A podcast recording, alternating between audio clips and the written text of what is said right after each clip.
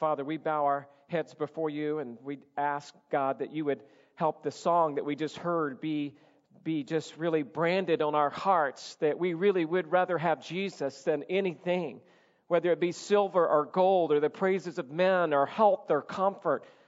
God, we want to be righteous in your sight, and that's only possible through the imputed righteousness of Christ, living by faith, living by repentance.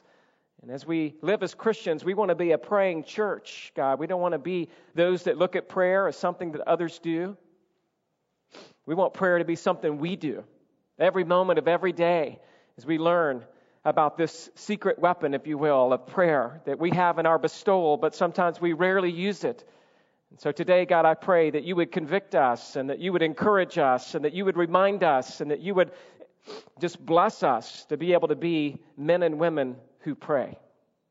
It's in Jesus' name we offer this prayer to you. Amen. Well, in order to win, most leaders have something up their sleeve to give them the upper hand in battle. It could be a trick play in a football game. It could be a brand new strategy in a basketball game. It could be bringing in the pitcher that nobody knows about from the bullpen in a baseball game. Every coach needs a secret weapon to give him the edge in a really close game. The same is true in the world of business. It could be the merging of two companies. It could be hiring a well known, established CEO. It could be launching an ingenious marketing campaign that will really catapult your company into a greater income, and that way you'll beat the rest of the competition.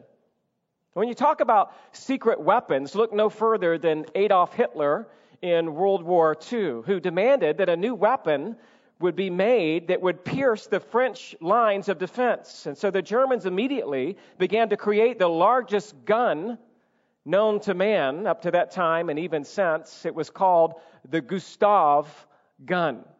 According to a top secret weapons documentary, German steelmaker and arms manufacturer Frederick Krupp had his incredible weapon ready for war in 1941. The four story, 155 foot long cannon, which weighed 1,350 tons, shot 10,000 pound shells from its mammoth 98 foot bore. In the spring of 1942, the Gustav gun made its debut in the siege of Sevastopol, a city located in the Crimean Peninsula. The 31 inch barrel gun fired 300 shells on this Crimean city. Needless to say, this secret weapon, the Gustav gun, had a huge impact on this decisive battle in favor for the Germans. But as the Nazis would soon find out, however, the ostentatious gun had some serious disadvantages. Its size made it an easy target for Allied bombers flying overhead. Its weight meant that it could be transported only via a costly specialized railway, which the Nazis had to build in advance. It required a crew of 2,000 men to operate. The five part gun took four days to assemble in the field and over an hour to calibrate for a single shot. It could only fire 14 rounds a day. And so within a year, the Nazis discontinued the Gustav gun, and eventually the Allied forces scrapped the massive weapon. The Gustav gun, which was supposed to be Hitler's secret weapon to lead Germany to victory, turned out to be a disaster simply because there were more disadvantages than advantages. As a Christian soldier, we belong to the army of God, and you all possess a secret weapon. And unlike the Gustav gun, this weapon was not created by man, but created by God. This weapon has no disadvantages. This weapon can never be submarined by the enemy and does not require a crew of 2,000 men to operate. This weapon does not require four days to assemble, and you can fire this weapon every day, every hour, every minute, and you'll never run out of ammo. What is the secret weapon? Well, it's really no secret. I'm talking about what Gloria is talking about.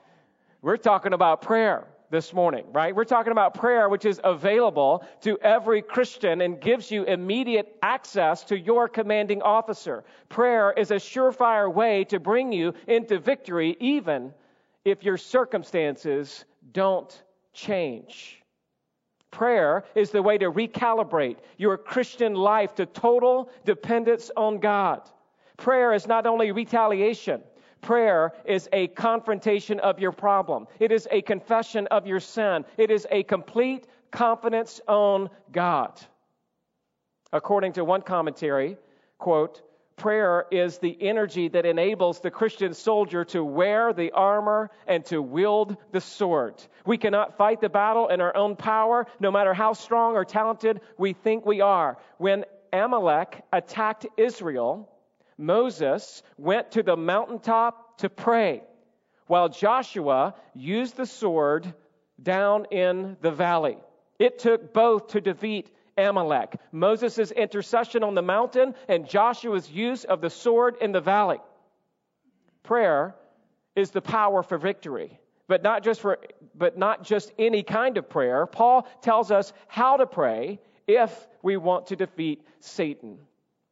So this morning, I want to give you four headings that will teach you how to pray strategically, how to pray consistently, and how to pray persistently until Christ comes back. This is what many people call the four alls of prayer. Look again at verse 18, and you'll see those four alls praying at all times in the Spirit with all prayer and supplication. To that end, keep alert with all perseverance, making supplication for all the saints. And so let's start off with praying at all times. In your first heading, again, if you are taking notes, you see it there in the outline. We're talking about the frequency of prayer. The frequency of prayer, or the idea, again, of verse 18, of praying at all times in the Spirit. And so, if you are taking notes, your first blank is this we need to be learning about what it, the Bible teaches about praying in the morning praying in the morning. If we're going to pray at all times, then we need to start when we get up, right? And the Bible has plenty to say about praying in the morning. The verb for praying is given 85 times in the New Testament.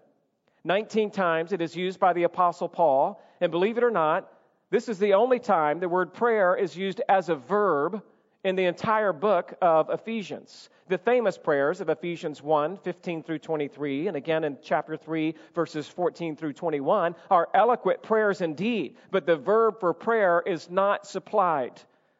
To pray means to petition or to intercede. In other words, prayer in its most basic sense is to ask something of God for either yourself or for someone else.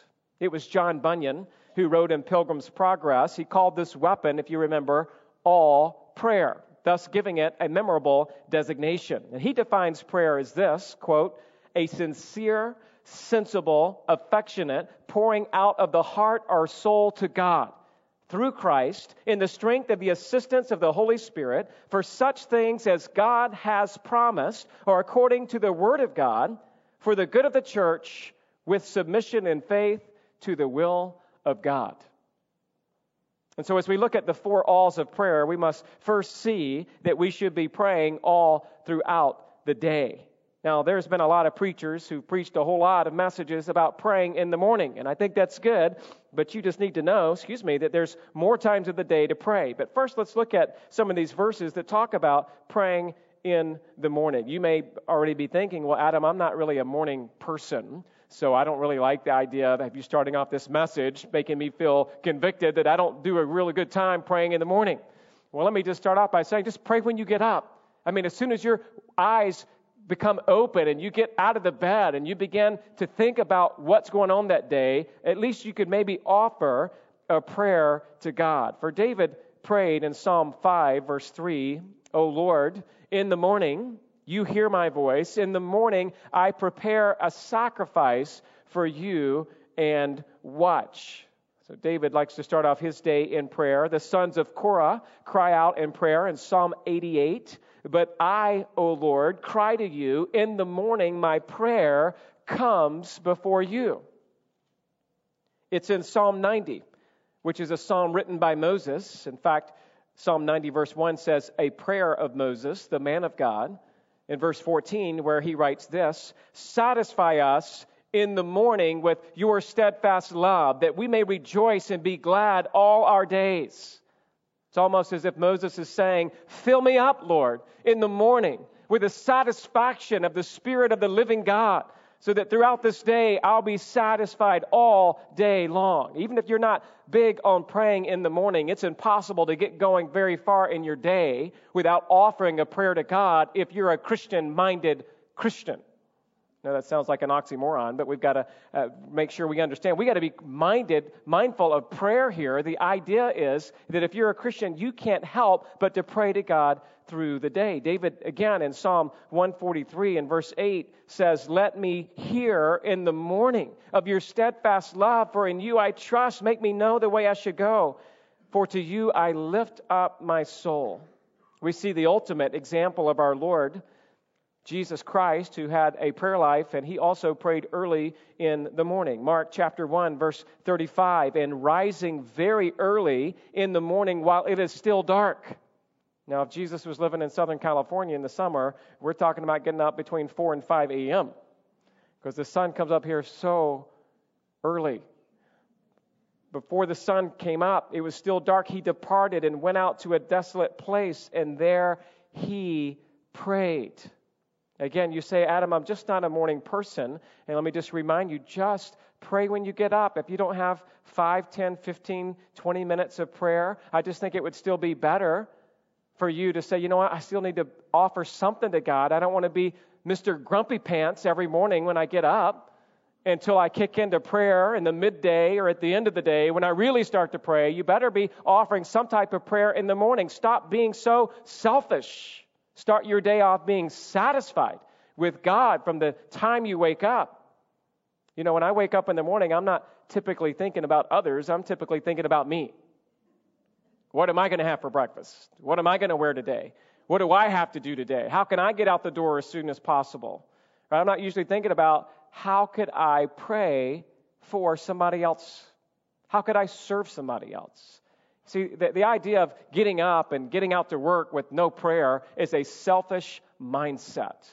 And if you and I want to give to others, sometimes the best thing you can give is offer an intercessory prayer on behalf of your wife and your children and your boss and your coworkers and your family and your church and your small group in a way that would just constantly be bringing them before the Father. Not only should we be praying in the morning, but we should also be praying in the day. That's your next blank, praying in the day. And David demonstrates this in Psalm uh, 55 7. I think the notes there say Isaiah 55 7. So you can correct that if you want. Psalm 55 17, rather. Psalm 55 17 says this Evening and morning and noon, I utter my complaint and moan, and he hears my voice. And so when King Darius, a little bit later, forbid Daniel to pray while the Israelites were in exile in Babylon. You remember what Daniel did. He still prayed three times a day, as was his habit. Daniel 6, verse 10. When Daniel knew that the document had been signed, he went into his house where he had windows in his upper chamber toward, open toward Jerusalem. He got down on his knees three times a day and he prayed and he gave thanks before his God. He had done as he had done previously. In Acts, we see Peter and John praying during the day. Acts chapter 3 and verse 1. Now, Peter and John were going up to the temple at that hour of prayer, the ninth hour. The Hebrew calendar starts at 6 a.m., so the ninth hour would have most likely been 3 p.m. in the afternoon. They're praying in the afternoon. The same thing with Cornelius in Acts chapter 10 about the ninth hour of the day. He saw clearly in a vision an angel of God come in and say to him, Cornelius. And Cornelius said, Four days ago, about this hour, I was praying in my house at the ninth hour, and behold, a man stood before me in bright clothing. Again, we see example after example after example of not only praying in the morning, but praying at noon and praying in the afternoon. And so we've got prayer, prayer covered for the morning time, for the noon and afternoon time. How about the evening? See in your outline, praying in the evening. The psalmist writes in Psalm 92 Verse 2 to declare your steadfast love in the morning and your faithfulness by night. David writes in Psalm 141, verse 2 Let my prayer be counted as incense before you, and the lifting up of my hands as the evening sacrifice. We read of Jesus in Matthew 14, 23. And after he had dismissed the crowds, he went up on the mountain by himself to pray. When evening came, he was there alone.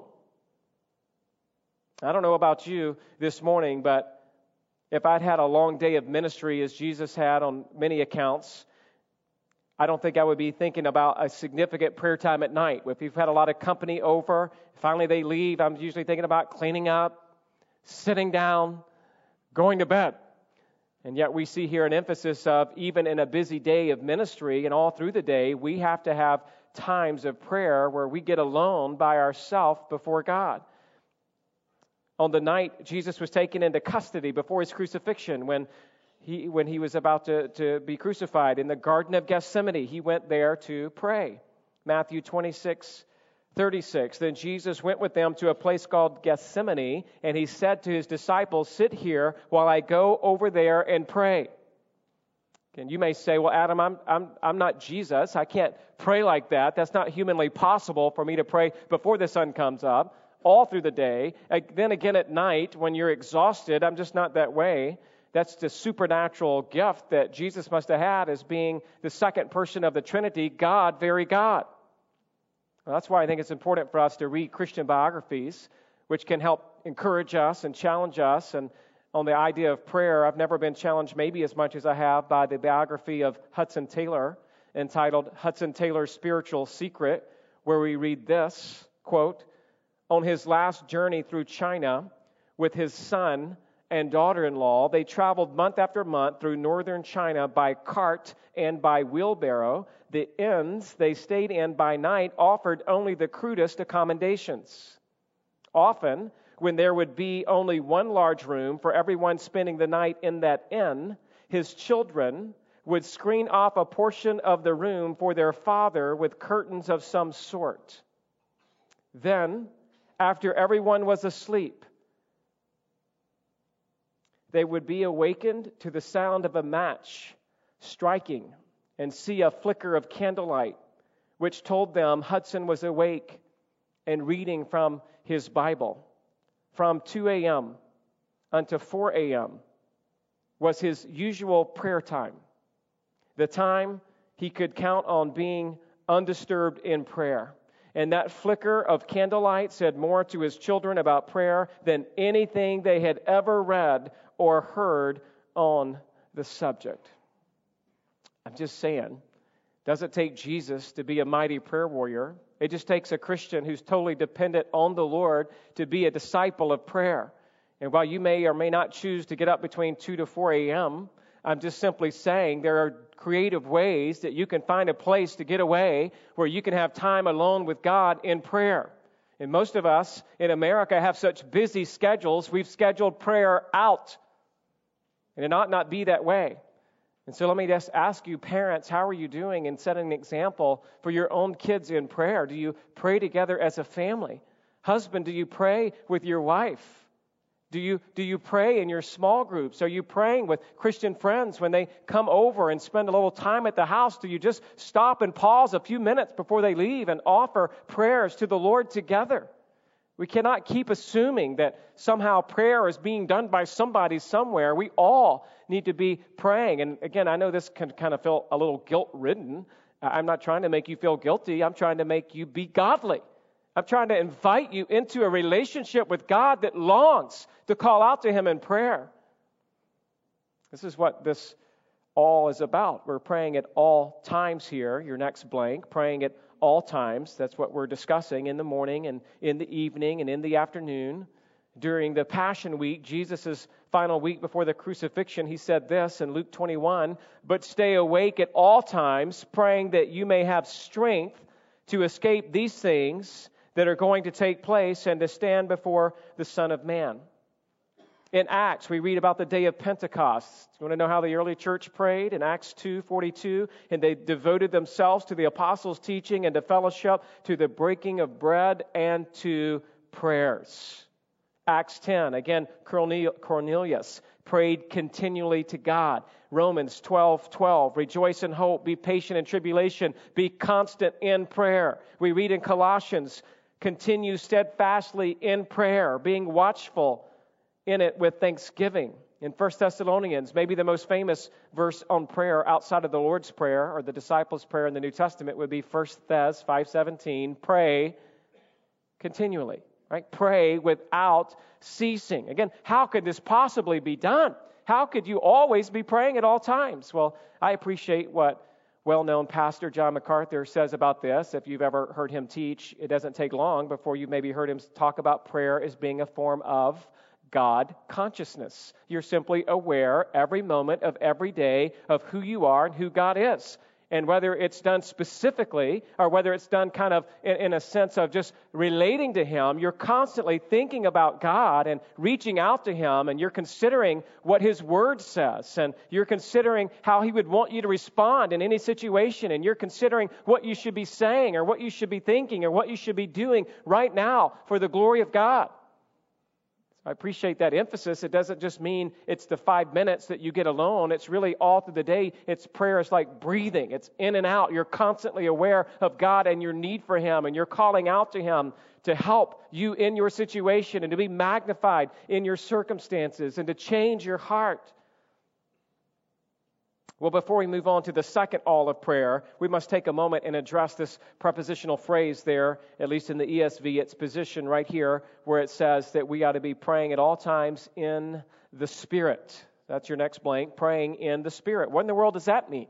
Praying in the Spirit. Well, as you might imagine, charismatics believe this verse, for some reason, means praying in tongues.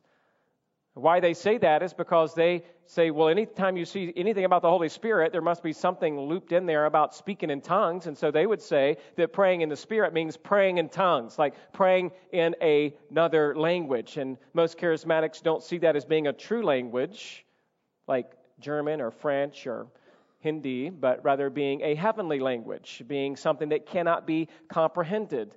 And I just want you to know the Bible nowhere teaches anything about praying in any tongue. When it says pray in the Holy Spirit here, this is the same phrase given in Jude chapter 20, or excuse me, chapter, there's only one chapter in Jude, right? Verse 20, verse 20, where it says, But you, beloved, building up yourselves in your most holy faith and praying in the Holy Spirit. Again, in the context in Ephesians, nothing about spiritual gifts, nothing about praying in tongues. In fact, speaking in tongues isn't mentioned in Ephesians. The same thing in Jude. The context of Jude is not about spiritual gifts, but rather exposing false teachers and calling them out as wolves in sheep's clothing. And in order to know what God's word says, you need to be praying in the Spirit. And so I think maybe the best place to go to to get a better understanding of what it means to pray in the Spirit might even be Romans 8 Turn there with me if you'd like. Romans 8, 15, and 16, I think, gives us a little bit more of a, of a concrete example of what it means to pray in the Spirit. Romans 8, 15, and 16. For you did not receive the spirit of slavery to fall back into fear, but you have received the spirit of adoption as sons by whom we cry, Abba, Father. If you want to pray in the Holy Spirit, pray as a saved individual and call out to God with intimacy in the sense of you can reach out to Him as Abba Father. That's an example of a Holy Spirit led prayer. Verse 16 The Spirit Himself bears witness with our spirit that we are the children of God. So there's great assurance of praying in the Spirit as you cry out to Abba Father. This has more to do with the Spirit's role in prayer in our life and how that looks. Not only this, but a couple verses later, there in Romans 8, verses 26 and 27, another passage used in context with this kind of conversation would be this. Likewise, the Spirit helps us in our weakness, for we do not know what to pray for as we ought, but the Spirit Himself intercedes for us with groanings too deep for words.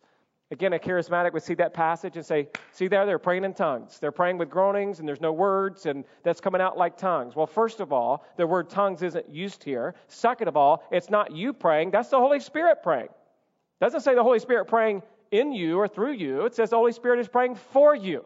He's interceding for you. You ought to know how to pray, verse 26 says. But if you don't know how you ought to pray, trust that the Spirit Himself is interceding for you.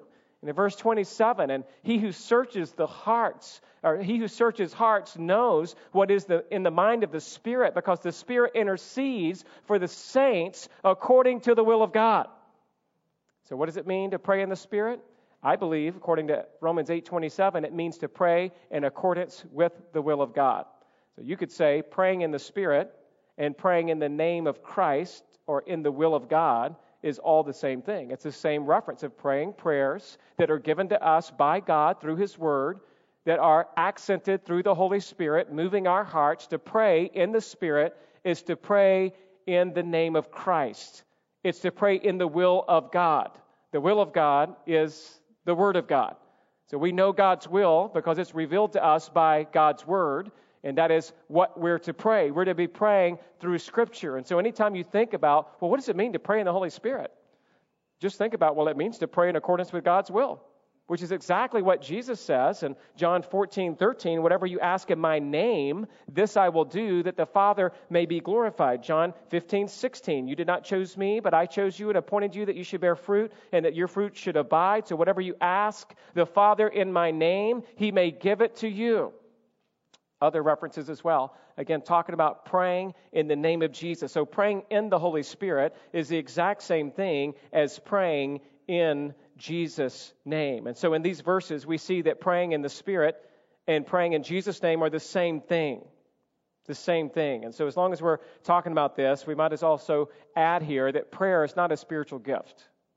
It's not, it's not like somebody has the gift of prayer, like some people have the gift of teaching, the gift of helps, the gift of mercy, the gift of wisdom, the gift of knowledge. Some of those gifts have ceased, even the gift of tongues. Some have ceased, some continue permanently. But the idea is prayer is nowhere listed as if some, some of you are given the gift of prayer and some of you are not, which is the excuse most of us like to make. Well, I just don't have that gift of prayer like, you know, sister so and so and brother so and so, he prays a lot. He's a prayer warrior. He's got a gift. I didn't get that gift. Sorry, Lord. I just check in and check out within a minute. Under a minute, I'm in and out. But somebody else has the gift of prayer. Prayer is not a spiritual gift, prayer is a spiritual privilege. It is a spiritual responsibility. It is a spiritual command. It is a spiritual discipline. It is something that God calls all men and women, boys and girls to pray. If we're not praying, then we're not really bearing fruit of the Christian life. It's part of who we are. We are prayer warriors. The second all of prayer, maybe we'll just hit part of this one and we'll be done here with communion in a moment. But the second all of prayer is this the variety of prayer. The variety of prayer. Notice there in verse 18 again, he says, praying at all times in the Spirit with all prayer and supplication. And so when Paul writes with all prayer and supplication, or as it says in the NASB, with all prayer and petition, he's talking about all types of prayers. Just like you have different genres of literature, you have different genres of prayer. Uh, uh, you have different types of things that you want to pray for and ways you want to approach God in prayer. And so, at the expense of telling you something you already know, I want to remind you of one of the best known, and I believe probably my favorite acronym for prayer would simply be ACTS. I think it's helpful, simple, but helpful. So, A there in your outline is act, adoration. A for acts, right? We're talking about adoration, confession, thanksgiving, supplication. So, adoration in 1 Samuel. Hannah explodes with prayer of adoration after God answered her prayer by giving her a son. Right? Hannah says, My heart exults in the Lord. My horn is exalted in the Lord. My mouth derides my enemies because I rejoice in your salvation. There is no one holy like the Lord, for there is none besides you, nor is there any rock like our God. David combines supplication with adoration in Psalm 27, verse 4. One thing I have asked of the Lord, and this is what I seek, that I may dwell in the house of the Lord all the days of my life, to gaze upon the beauty of the Lord and to seek him in his temple. David is simply stunned by the beauty of the living God, and he desires to spend time in the temple with God, communing with the Almighty. Psalm 103, again written by David, he said, Bless the Lord, O my soul, and all that is within me. Bless his holy name. We should spend a time, I believe, in prayer adoring our great God. Just like it is a joy for me to adore my wife and to tell her how beautiful she is and how well dressed she might be, or how much I appreciate what she does in our home, or how beautiful she sings, or how beautiful she takes care of the kids. I love the way she changes diapers. She gets it done. I'm so thankful, right? And it should be easy for me I don't say those things as often as I should, but it should be easy for me to adore my wife and tell her, I love you and I thank God for you and you're so amazing. You're unbelievable. And so I think there's something about prayer that it ought to just be a passion of ours to tell God about Himself and His beauty and all of His attributes, that we should just go off for days telling God about who He is, adoring Him. There's also confession after adoring God, and I don't think these necessarily have to happen in this order. I think it's a natural, logical progression, but confession is mentioned in that Acts acronym after adoring God and being reminded of who He is. It's hard not to want to confess your sin. It's almost like you start feeling like Isaiah. You see the Lord and you say, Woe is me, for I am undone. I am ruined. I got to confess my sin. I'm not beautiful. I'm not lovely, at least not without Christ. Psalm 51 4 Against you and you only have I sinned. That ought to be our regular confession that we make. Proverbs 28, verse 13 reminds us whoever conceals his transgressions will not prosper, but he who confesses and renounces them finds mercy. I love 1 John 1 9. If we confess our sins, he is faithful and just to forgive us and to cleanse us of all unrighteousness. What an incredible reminder of just coming and adoring God and then confessing our weakness and our dependence upon Him, and specifically confessing our sin against Him. And this lends, it, lends itself, I believe, to the third uh, letter here, T, thanksgiving. Right? Psalm 95 is a psalm of thanksgiving and a song of praise. Let us come into the presence, His presence with thanksgiving. Let us make a joyful noise to Him with songs of praise. Paul writes about a thankful heart in 1 Corinthians chapter 1 verse 4, I give thanks to my God always. Colossians 3:17 and whatever you do whether in word or in deed do everything in the name of the Lord Jesus, giving thanks to God the Father through him. You know, typically when we think about Colossians 3:17, we think about just doing everything. Everything we do, we got to do it for the glory of God. And that's good. But don't forget, the verse also says, give thanks to God in everything you do. Every single thing you do, you should be thanking God. God, thank you for the strength. Thank you for this job. Thank you for my spouse. Thank you for my kids. Thank you for this opportunity. In the midst of my suffering on this day, I'm going to give you thanks for the opportunity to grow and look to Christ. 1 Thessalonians 5:18 Give thanks in all circumstances for this is the will of God Right? What is God's will for your life? It's just to thank Him. Spend some time in gratitude, not just at Thanksgiving time, right? But all times to be thanking Him. And then last, we see supplication. The word supplication is found 18 times in the New Testament, only twice here in Ephesians, both times in this very verse.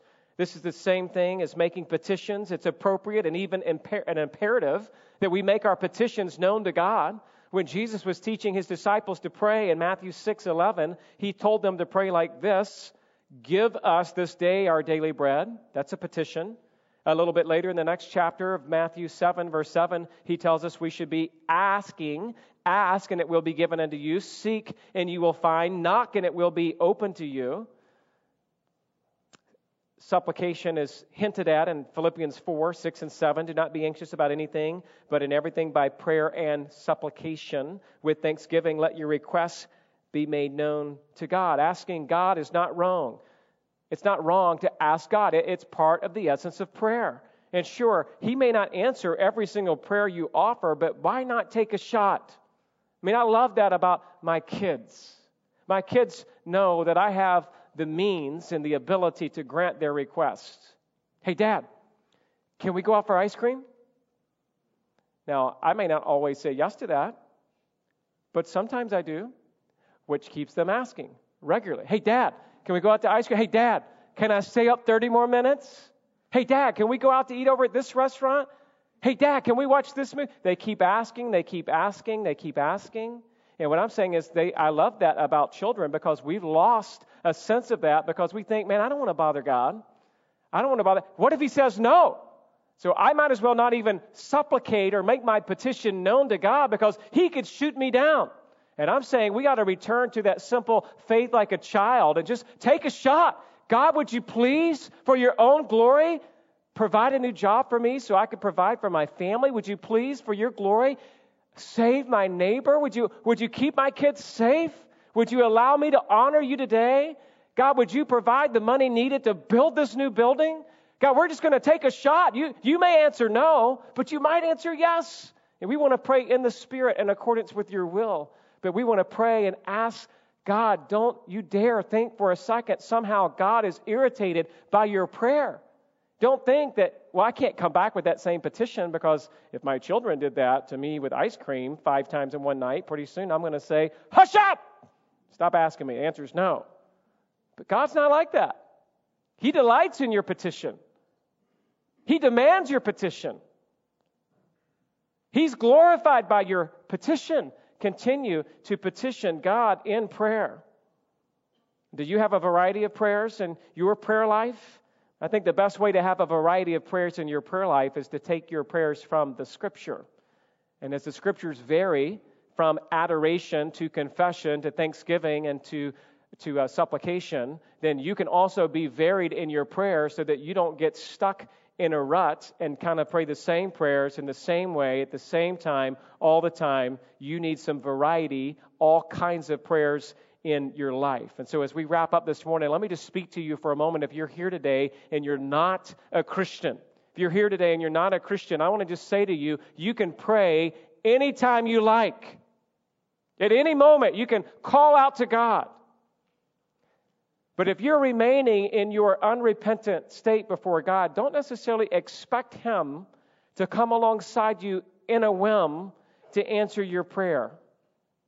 He may do that, but He might not do that. And He certainly shares with us in Isaiah 59, verses 1 and 2 Behold, the Lord's hand is not shortened that it cannot save, or his ear dull that he cannot hear, but your iniquities have made a separation between you and your God.